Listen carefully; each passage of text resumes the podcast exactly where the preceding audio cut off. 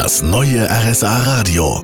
Land und Leute. Hier in Füssen, wo ich heute bin, gibt es einen königlich privilegierten Verein, die Feuerschützen. Die gibt es seit 500 Jahren.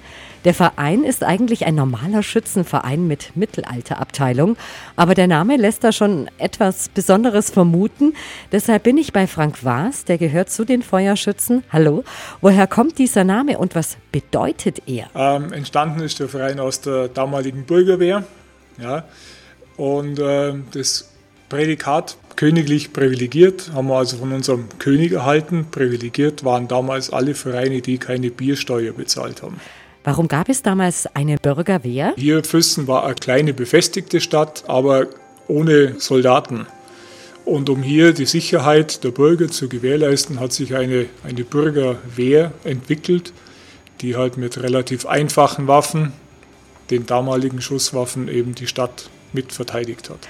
Eigentlich sind die Feuerschützen heute ein ganz normaler Schützenverein, aber seit 15 Jahren gibt es eine Mittelaltergruppe, die an die Geschichte des Vereins erinnert. Füssen ist auch der Ort, von dem aus das Allgäu missioniert wurde.